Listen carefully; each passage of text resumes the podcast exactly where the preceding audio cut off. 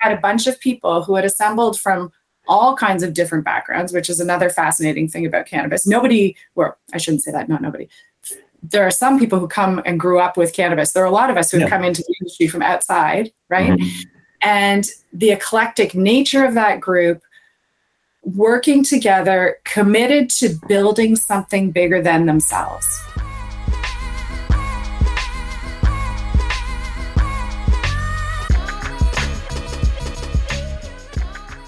Shedding light on the canopy. As former Chief of Staff at Canadian cannabis giant Canopy Growth, Marnie McKinstry excelled in process and project management at a time of insane expansion.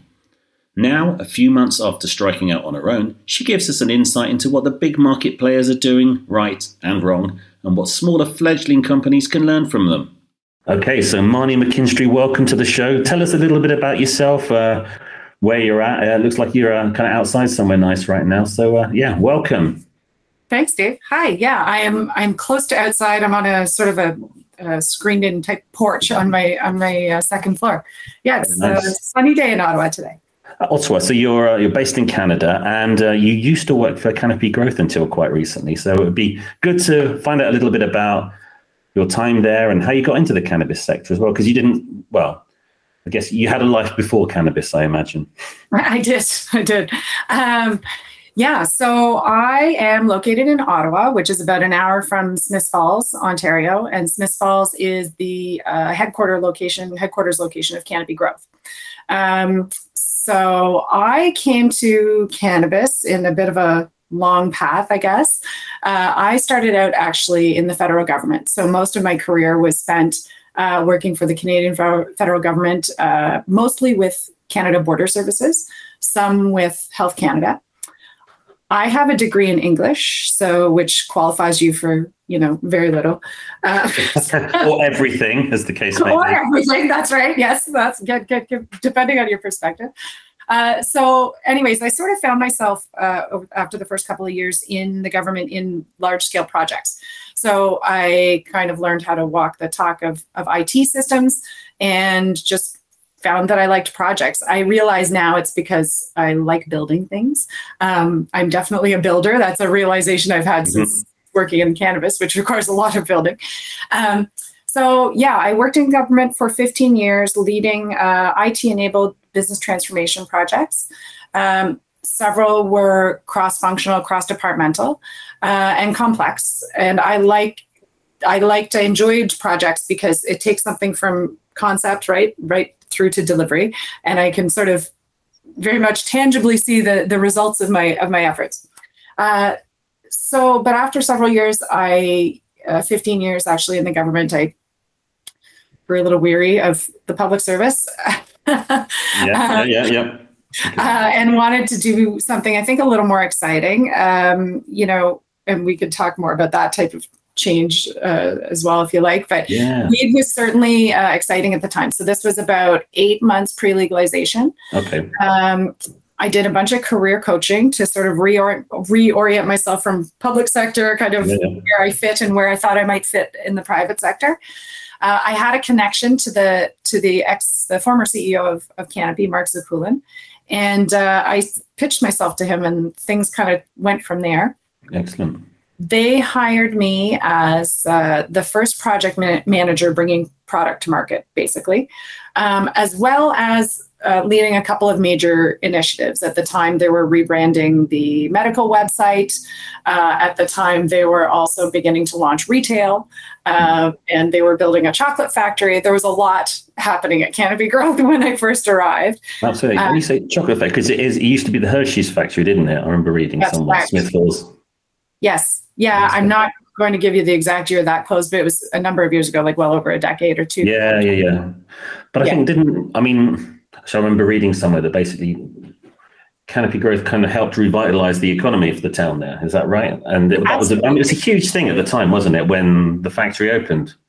It was a huge thing. I mean, it was a big footprint, right? Uh, there was a lot of, of course, investment attached. Well, when it first opened, I mean, it was, to be honest, it was a little quiet when it would have first opened, right? It was, mm-hmm. uh, early days, or not early days, but you know, 2012. I'm going to say, I think. Okay. Uh, was when uh, Bruce Linton and Chuck Rifici first sort of started it up, and then brought Mark Zekulin in, I think, shortly thereafter. But really started as the medical um, program, right under the medical regulations.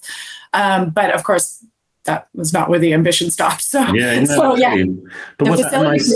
Yeah, I was going to say, was there a nice segue for you having worked with sort of Health Canada into the medicinal market, or was it completely different to what your expectation was going to be in that respect? Um, my experience at Health Canada actually had nothing to do really with cannabis. So Yeah, I, knew, yeah. I knew a little bit. I was exposed to things like, which actually comes in handy now. I was exposed to things like um, regulatory, uh, you know, the regulatory regime of uh, for food, for um, natural health products, for and it, so that has come in handy, right? In, in working with cannabis, understanding the the regulatory pathways and the policies. Um, so that certainly helped. And border services was also a little bit helpful in the in the sense of understanding um, you know risk and how we evaluate risk and why we might take certain decisions. So all of my experience i think collectively has added up to to help me. Uh, Yeah. but but yeah so cannabis was definitely a big thing in Smith falls and still is right? It does uh, canopy still employs a number of people in the town.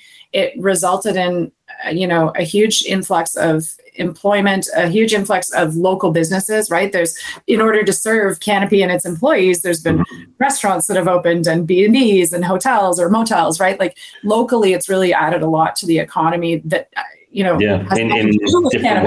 ways. Yeah, absolutely, Yeah. absolutely. Don't have to have a cannabis leaf to sort of you know show their allegiance. It just uh, naturally sort of happens that way, I guess. But Yeah. but it must have been a really interesting time for growth. I mean, how was it for you? What was your kind of career trajectory within Canopy? What? So when I first arrived, I think I was employee number 3000 or something like that. Okay, so Um, yeah, so- you know, how many employees are there now, roughly? Would you say? Or Um, right now, I'm going to say they're probably around 7,000. okay, But that's that's a yeah, ballpark. yeah, yeah, yeah, no, I'm, I'm just curious there, but yeah, cool. So Yeah. kind of the early-ish doors. Early-ish, yes. And again, Yeah. pre-legalization. So I Mhm. joined at the end of March, uh, 2018, and uh, the things were hot, right? Like there was the company was running really fast in a lot Yeah. of directions, and domestically to to prepare for legalization, but as well globally, right? There was, um, um, uh, you know. Expenditure and capital, uh, you know, building happening in South Yeah. America, in Australia, in Europe. There had already been assets purchased, right? Like Mhm. it was all sort of happening at once.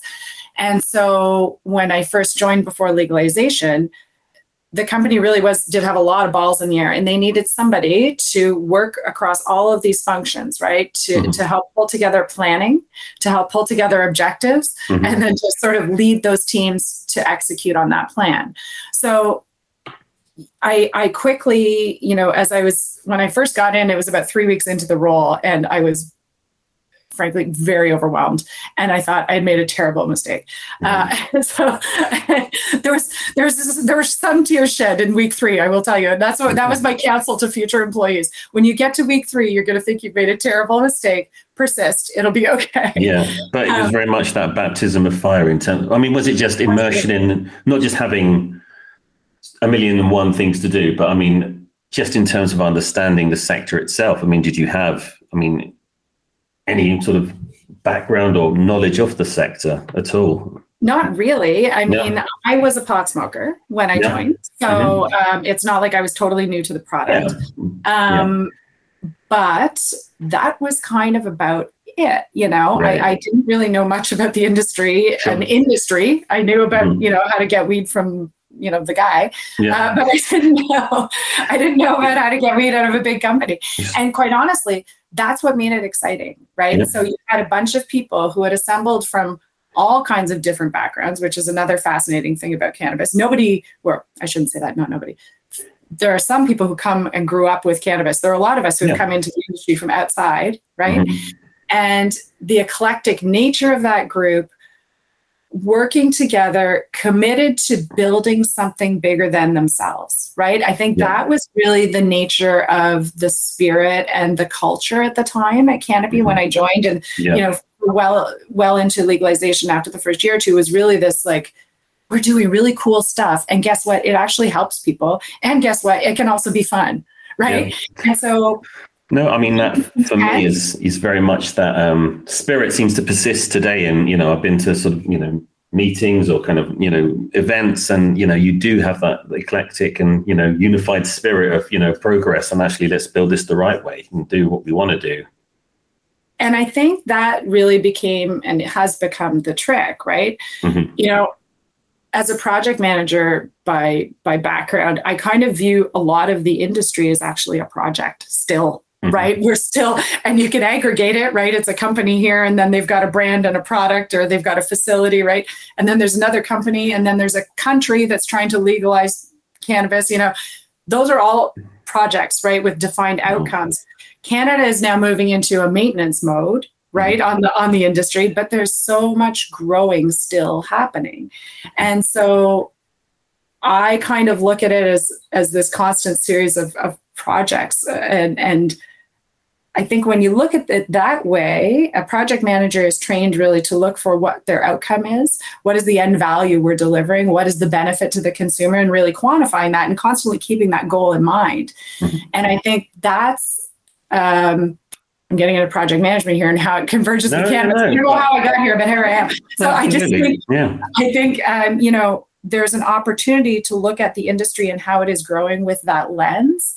Mm-hmm. Um, and I think some companies might be better served to look at it with that lens, right? As opposed to we're just going to start growing weed and packaging it and go for it, right? There's very much a go for it attitude. Yeah, I think absolutely. knowing what you're going for and making sure that you're equipped to do it is is equally as important as going for it. but I mean, do you feel like having obviously you you talk about you know having very clear goals and being able to get to that point? Do you feel like a lot of the time just because of the way the industry is that you know those goals have to constantly change. Or do you think it's the way you get to those goals that has to change or both? Uh, it's both really. Yeah. I, I, do think the goals but that's what's cool about it right? The mm. goals have to constantly evolve because there's new science coming in right? There's new user adoption you know criteria coming in. There's new formats coming in. It's it's all changing all the time.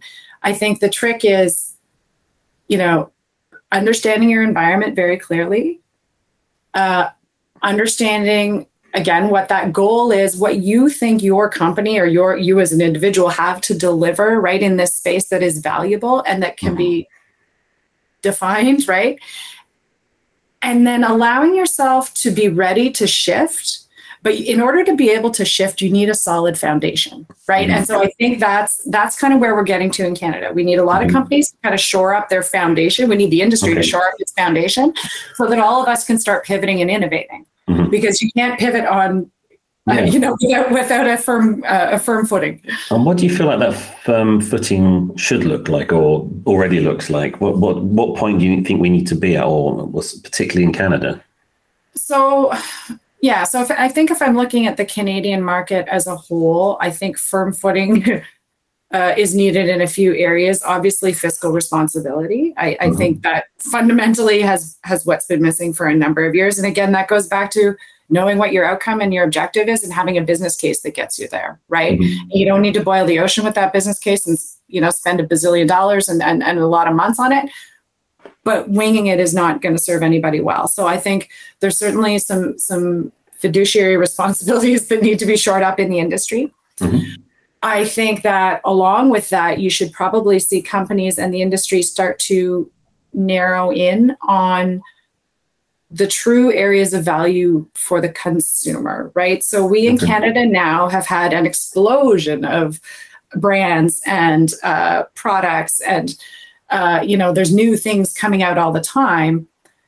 What we now, so now what we have is this vast landscape of products and brands. Mm-hmm. Some are going to die, right, just by nature of you know attrition yeah, of, yeah. of, a brand mm-hmm. and a yeah. product. Some are merging, right, but we need that foundation of of brands to kind of shake out. I think, and I think we're sort of getting there. But again, like 250 SKUs on any given day in a store is a lot for a new consumer, right? So, yeah. So I think that that innovation, our innovation potential has to be founded on fundamentals. And I think a lot of the companies are still firming up those fundamentals, whether it's in grow and grow capacity and you know managing inventory, whether it's in the fundamentals on the R&D and the science and tech, right? Getting your your margins down on some of that those manufacturing opportunities. I think you're also seeing a lot of the the industry is is generating new businesses, right? So we've got a lot of co-manufacturers coming up, right? Who are either some of them are, are developing in-house brands, some of them are co co-manufacturing, some of them mm-hmm. have partnerships, right, with with external brands. So none of that is, I would say, innovative in a product sense necessarily, right? But yeah. it's industry, it's the industry shaking out and developing its own foundation, I think, which needs to happen. I what I was reading, I think something a little bit earlier, but someone's talking about innovation is not just bringing out you know, a new product to do something or a new piece of kit or something like that, particularly in the cannabis sector. It's about, you know, it really is understanding that, you know, what the consumer wants. And unless it's found, found rooted in that, then it's just not going to work. And that sounds to be something that you're sort of echoing that sentiment in a lot of ways. Yeah, it's I agree. It's not going to work. And I think so a couple of things. I think we are still figuring out what the consumer wants today. And we have different, mm-hmm. obviously different segments, like with any category of goods, yeah, right? We have different yeah. segments of consumers using cannabis in different ways. I think that um, innovation is about often anticipating somebody's needs before they even identify them, right? Mm-hmm. So mm-hmm. being something innovative. And it doesn't mean it has to be wacky right? It doesn't mean, mean it has to be something that's way out there, um, but it does mean trying to think ahead of, of where the consumers not just t- is today, but where they are going to want to go with a product and, and with a category. And what do you think? What, what in your opinion, is uh, the sort of next sort of trend, or what trends are you sort of seeing now that you think, ah, that could be a thing in a in a year or two's time? Do you, is there anything, whether it's, it's a category really, or a product, or yeah. Yeah it's really interesting. So i think a couple of things on the product side again there's new things coming out all the mm-hmm. time. Some of them are potentially fads and but again like I, you know innovation sometimes can be something that comes off as fatty but ends up sticking you know fatty mm-hmm. I know that's right. yeah yeah yeah. We'll, we'll, go with that. That's fine. Uh, but uh, but yeah i think there are some new things. I just saw this morning a spray. Sprays are not new um, necessarily, but there there are a couple of new ones that claim to titrate accurately. You know, taste taste good. So I think there's some interesting delivery formats that are going to help us bring new users into the category, new consumers mm-hmm. into the category, right? That are not vaping, that are not smoking. Um, of course, edibles and beverages, right? I think are the big part of the future of the industry. Uh, the challenge there is helping people to see them as normalized products as well and helping people mm-hmm. understand where and when to consume.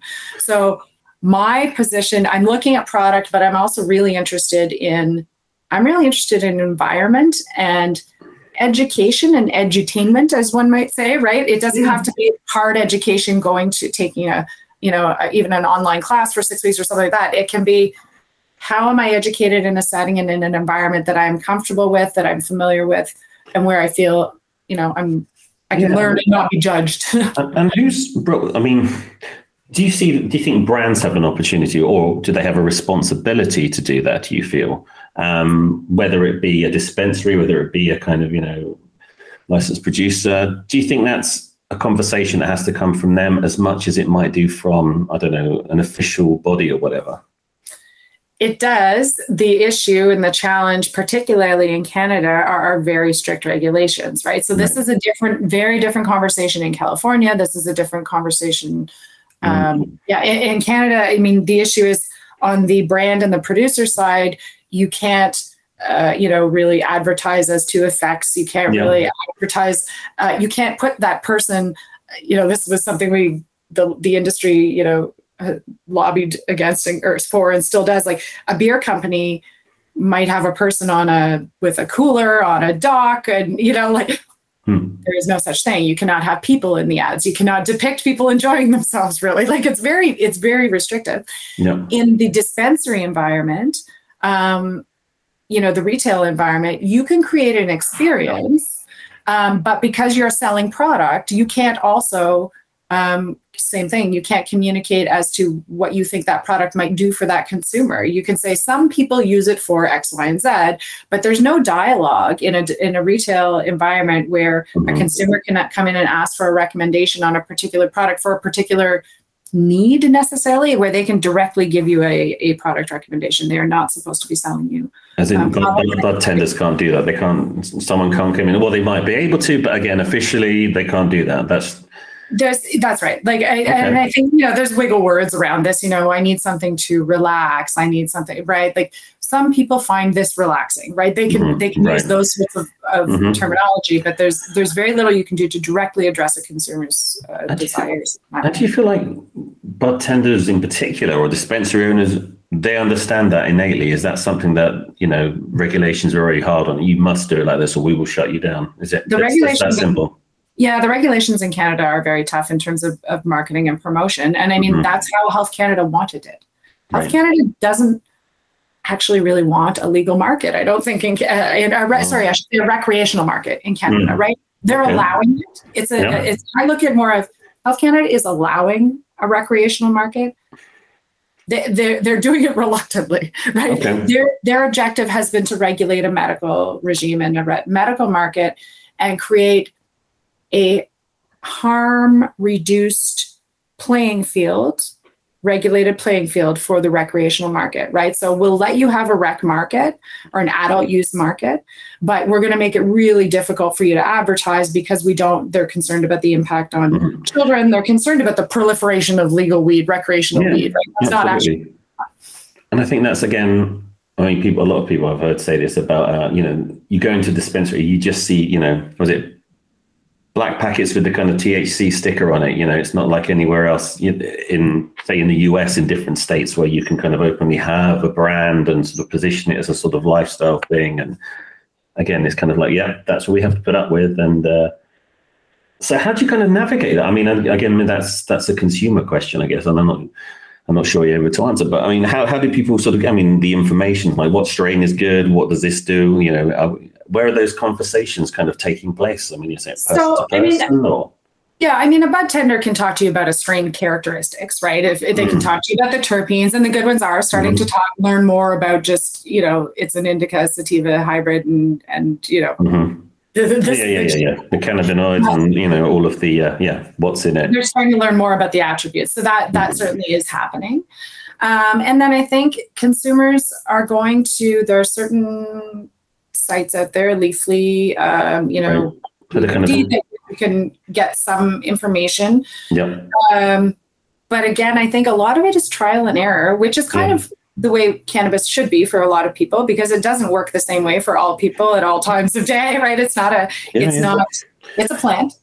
So yeah, no, absolutely. And um, I guess the entourage effect, you know, people talk about isolating terpenes. I mean, we recently went to a kind of medical cannabis event here in the UK, and that was very much driven home that you know, it's, even though you can isolate certain terpenes and things like that, it's better to have it in, you know, as as the plant itself. But again, like you say, the plant has different effects on different people, and it's not like prescription medication in the conventional sense. It's not like big pharma. You take got this problem, take this pill, take this medication. It's it's and that, that's a hard perception to change, I think, from a medical perspective. Well, that's that's at least my impression.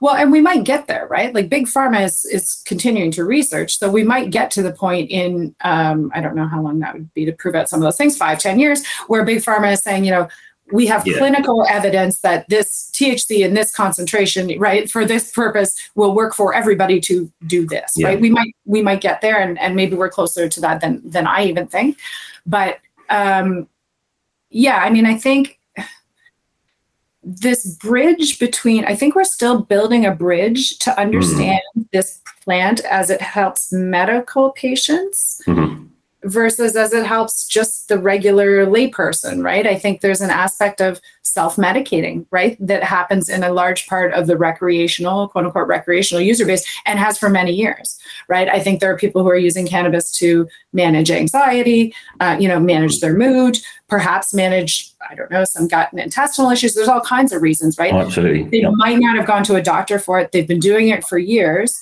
in a country where there's a medical, you know, regime and there are participating insurance companies, then you know it's a great way to take yourself it's a great reason to take your self-medicated regime into a into mm-hmm. a real practitioner right and, and speak with a doctor mm-hmm. um, but where there's a little less incentive to do that where there's not insurance coverage for it i mean people might just continue to to use the recreational avenue so i guess all this to say i do feel there's room here there's a spectrum of use right and I'm noticing a gap a little bit, I would say, and I think I have for a while, between medical, which comes off as clinical and mm-hmm. you know will eventually track to pharma, but again, that's on that far end of the spectrum, and then the other end of the spectrum, which is recreational. I think there's you know wellness is in there. Absolutely, and again, it kind of defines. It, sorry.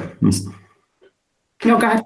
I can say it, it, it's it's an interesting one because again, I think that's reflected in the sorts of brands or companies that you see coming out. Well, from all different, uh, uh, well, from the US and from Canada. You, it, it's it's really interesting. You do have that kind of broad sweep, and you do have that different kind of aesthetic. You know, for the way brands are sort of you know bringing themselves into being and the sort of way how they advertise themselves. And again, it, it really does vary. And I think again, you've got this kind of varied way of branding. You've got this varied kind of different types of products that you can use um, for different purposes. And again, there's there's nothing else quite like that out there. You know, if it's uh, you know you work in the construction industry, it's the construction industry. You work in finance, it's finance, and yeah, it will sort of verge on different things. Like tech will come in, and you'll see elements of that to improve efficiencies, and it becomes a bit more, you know, introducing new ideas. But when you've got such a sort of wide. I mean, it's not even like the. Uh, I guess the alcohol market's not like it. You don't have alcohol for medicinal. People will joke and say, "I'm having a couple of medicinals or whatever," in inverted commas, but that's about as scientific as it gets, right?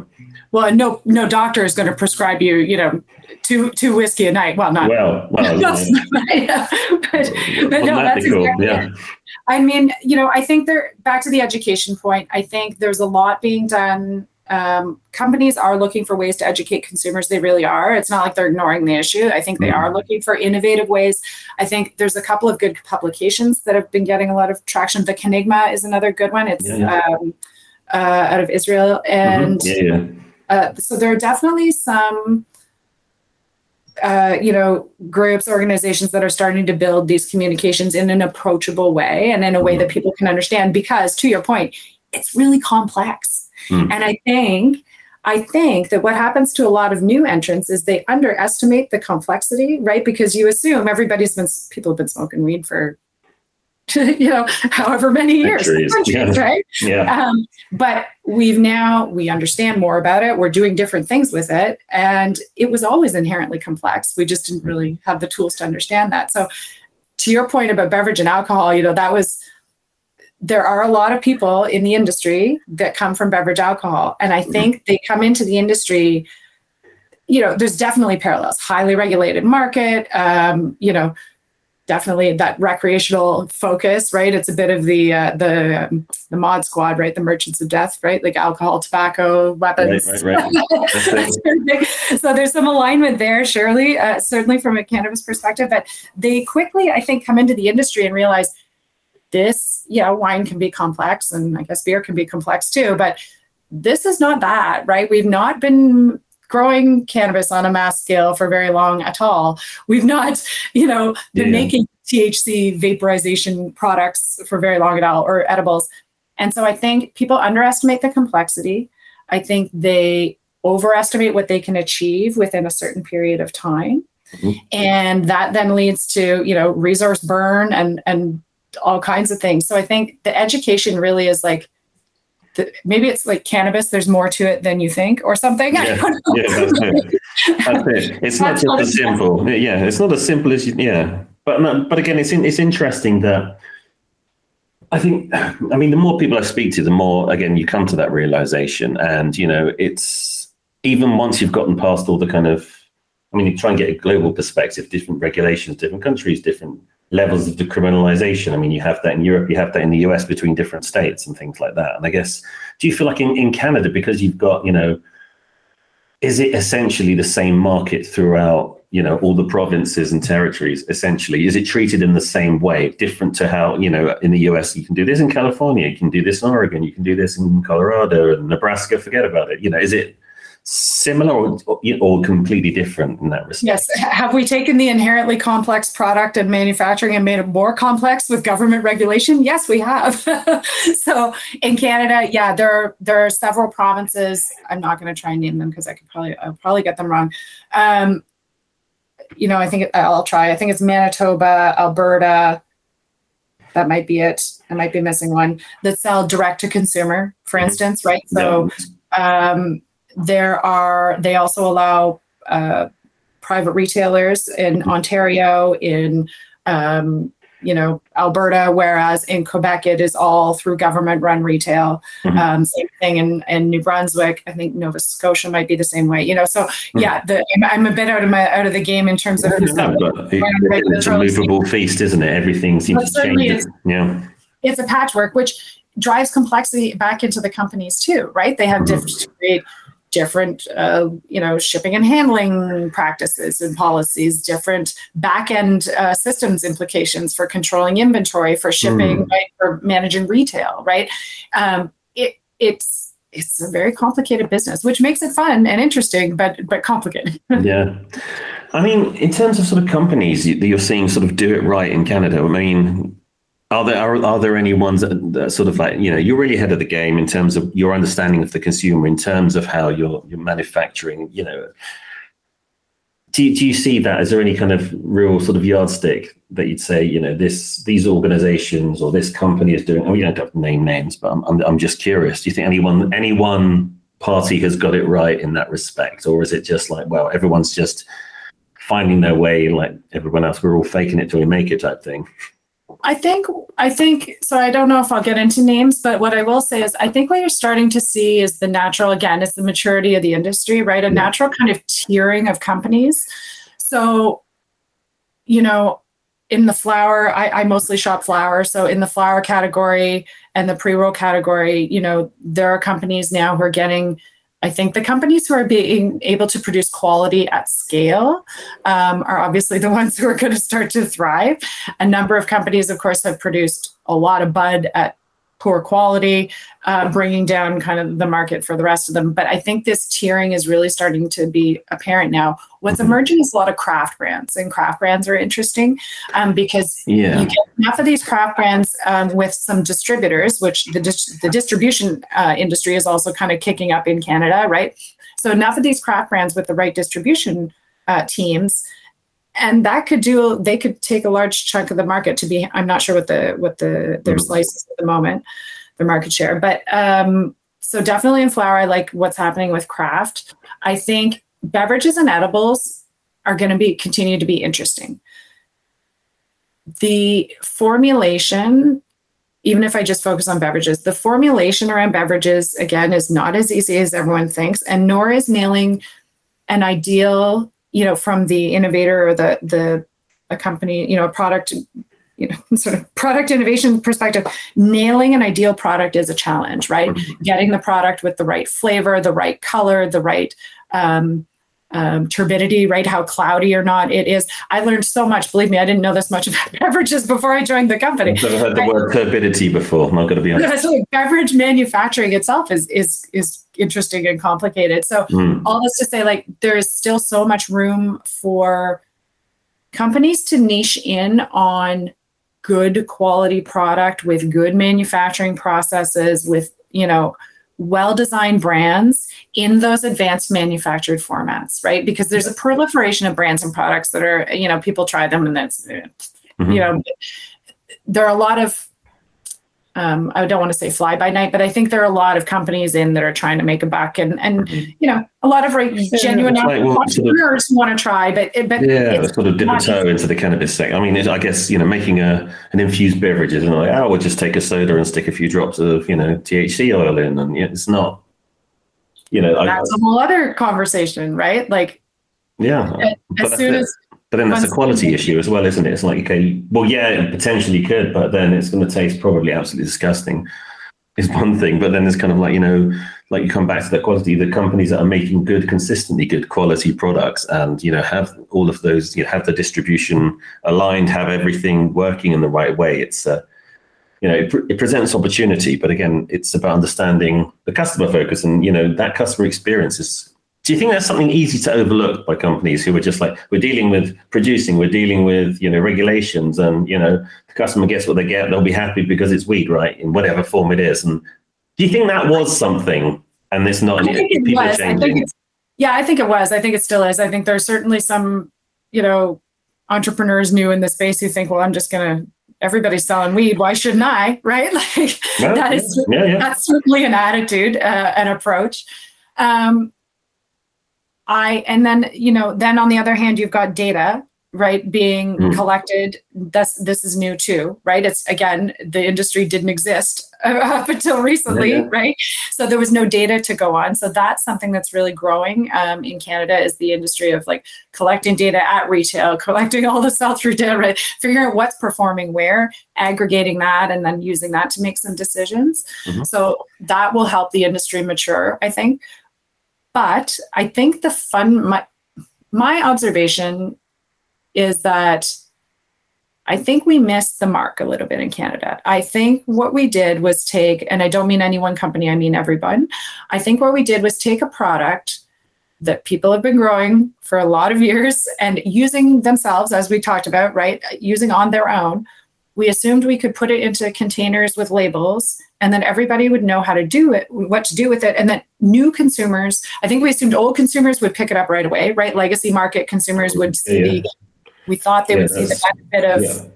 They're, they're kind of given. It's kind of everyone else. Oh, it's legal now. We can just pick it up and we can all do this now. Yay, and type thing. But not Right. kids. Yeah. Right. So that's not necessarily converted people the way we thought into the legal market. And I, I, again, I think it's about cannabis is much more than just a product, right? It, again, different people, different ways, different settings. I use it differently in the morning than I might at night, right? And that's not, you know, we need to be able to educate people. And ideally, we haven't even talked about on premise, but that's where this would happen, right? Mhm. Ideally, this happens in an on premise environment where you can you can educate people on the process of consuming, what they might be feeling, why they're feeling, how they might want to use it differently next time, right? Mhm. Um, but I think when we just put it into a bunch of product and brand, we missed the opportunity to have that conversation. Again, the regulations don't allow for it, so it is really tough. Um, but that's what I guess. I guess maybe that's where I'm at now. Is I'm looking to figure out how to how to crack that nut of like how to Yeah. go to market with people, right? Absolutely. Um, yeah. So yeah, so what is next for you right now? Because uh, so you kind of struck, like, as we were saying, you struck it on your own. Um, so where where are you at now? What's your kind of next move in the in the sector? What are you? Yeah, so I'm towards- sort of uh, I've got my feet on a few a couple of gas pedals, so I'm Mhm. sort of managing them as I go. I am definitely embarking on this new um, path of uh, you know being an independent. Uh, I've always had a job, so this is a new another transition for me. And what I'm doing now is sort of looking for I'm looking for companies, I'm looking for partners who want to build product, who want to build. Um, I'm looking at events. I'm very interested in events, services. Um, so again, back to that idea that we need education. We want to entertain people. We want to meet them in a space where they're comfortable to talk to them about cannabis versus in a dispensary, maybe, right? Yep. So I'm looking at opportunities specifically in that space, um, but as well working with anybody who's building new product lines, right? So I think um, I that was my bread and butter at Canopy, and I'm I'm happy to work Yep. with anybody who's looking Yeah, to build absolutely. a beverage or an edible or or um, companies who are looking to scale as well, scale into new markets. Mhm. I'm very interested in the European market and what Yeah. might happen in the UK and Europe. So I'm watching that. I uh. The, there are so in some ways cannabis has well in a lot of ways there's a lot of opportunity. So again, it's a it's about being able to watch for the opportunity, not get necessarily too locked into anything, and being able to pivot. But uh, so yeah, that's sort of where I'm. I'm scanning the environment right now and speaking with with people Yeah, absolutely. And we met. Well, we met in, Barcelona at ICBC. You, you were, are you heading over for the Berlin event, or are you looking at other ones, sort of in the US or Canada, or? What's I'm thinking of the Berlin event. I think I'm likely going to be at the Kind Summer Fair in Toronto. So that's I think Okay. the first week, uh, first week of July. You know the funny the other thing i'm noticing i didn't do a lot of these trade conferences or shows or uh, you know industry conferences when i was with canopy i was very internal there are a lot of them and they're happening all over the world yes. and I, am an independent, as so I'm sure you understand. I don't have a budget just yet, so yeah, yeah, it's figuring it all out, and there's no picking and choosing, isn't it? Absolutely, no. That's I, right. I, totally feel that it's a, it's an interesting one. It's like, well, you could go everywhere, and you know, or or not.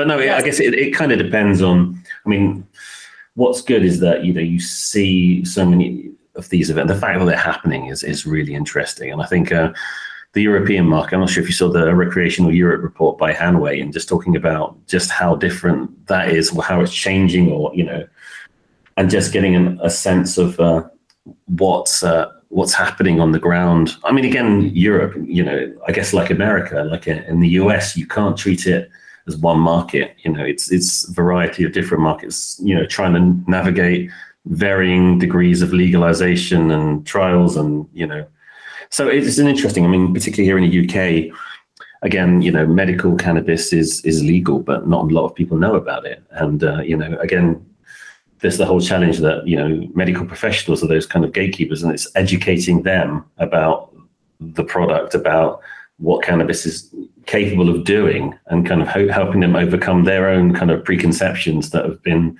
you know, uh, it, it's, it's just a fascinating time. And again, there's a huge job to do, but it's, it's quite an exciting one as well, I think. And I guess that is happening in varying degrees in different countries around the world, but very much still it's the education, that stigma to overcome that this is, you know, and again, I always think it's interesting because there's always been this whole don't smoke, never smoke type thing. And then all of a sudden it's like, well, you know, vaping's okay, vaping cannabis is is, is, is the best. You know, it, it's it's it's kind of everything we've been told not to do now is okay again, and it's like that takes a while to kind of navigate and get people back on track with. Oh, we can do this now. That's all right. You know, that's how I see it anyway. It's uh, it's intriguing. Well, we should respect. do another another chat about vaporizing. I've got okay. okay. yeah, for sure.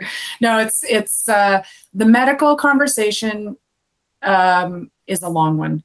Mm-hmm. It it takes a long time. Um, you know, we still have doctors in Canada, despite it being a medical mm-hmm. medically available product for what 20 plus, 20 plus years, I guess, 20 ish right. years. Um, there are still doctors who don't understand it, who are not really for it, right? There's just not yeah. enough evidence yet.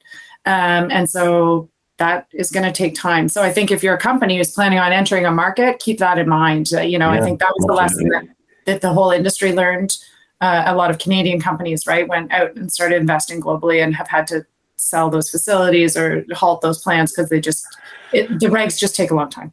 Yeah, no, absolutely. I mean, the more more I read about you know things happening in well everywhere, you know, US, Canada, you know, the sort of bigger companies coming in and sort of buying up smaller companies doesn't quite work out. Or there's, I mean, again, I don't want to get into naming names, but there's a some interesting activity happening, and you think, really, why would they do that? Oh, okay, they're kind of anticipating that this is going to be a thing in a couple of years' time, and you, you know, it, it, again, who knows? You know, if they got the kind of luxury of you know being able to say, well, we'll put we'll put some money there just in case, then mm-hmm. you know that's fortuitous for them, I guess. In that respect, they can do that, but everybody else is uh, a little more. Uh, well, I don't know. I, I, don't know. It's like I think. So, I mean, I've heard so many people say it's the Wild West, isn't it? That's the thing of it. It's yeah, I mean, it's the Wild West. But but again, like I can't even tell you the number of people I talk to that don't seem to have a plan, that don't seem to know where they're going. So there's if you ask me it's the wild west but there's a lot of room for operators who are mm-hmm. strategic who are thoughtful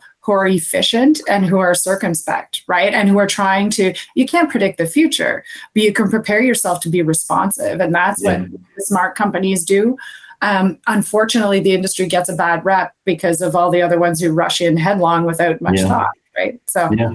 that's just my two cents i think there's a lot of room for people who want to think carefully and do good business for sure yeah, but that's it. It's uh, it's a case of just yeah, seeing what happens and you know following. I guess the the sensible activity, and I don't know what that is. That seems to vary from. But again, coming back to that whole idea of you when you talk about you know project management and you know having clear goals and thinking, okay, what can we do that's going to you know have an impact regardless of what happens, seems to be the uh, the way forward. And I think it's uh, again, it's an interesting one, but it's uh, it's an interesting challenge, and I'm sure it's one that you could help a lot of people with. It sounds like so, uh, but that's great. So kind of fun. Yeah, absolutely. Good stuff. Well, well, thank you, Marnie. Thank you very much for your time. And um, we will catch up again and we'll have that vaporization conversation at some point. That would be cool. But uh, thank you so much. Thanks, Alrighty. Dave. Take care. Cheers. All the best. Bye bye.